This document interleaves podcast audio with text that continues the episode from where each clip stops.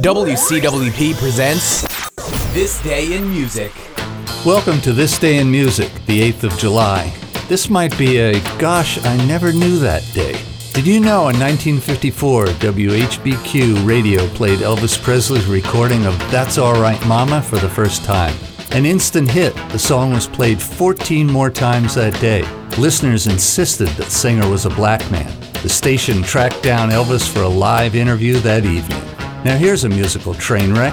In 1967, Jimi Hendrix opened for the Monkees. He played eight more shows and then left the tour.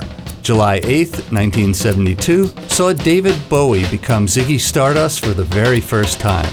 He simply said, I'm Ziggy. Elvis again.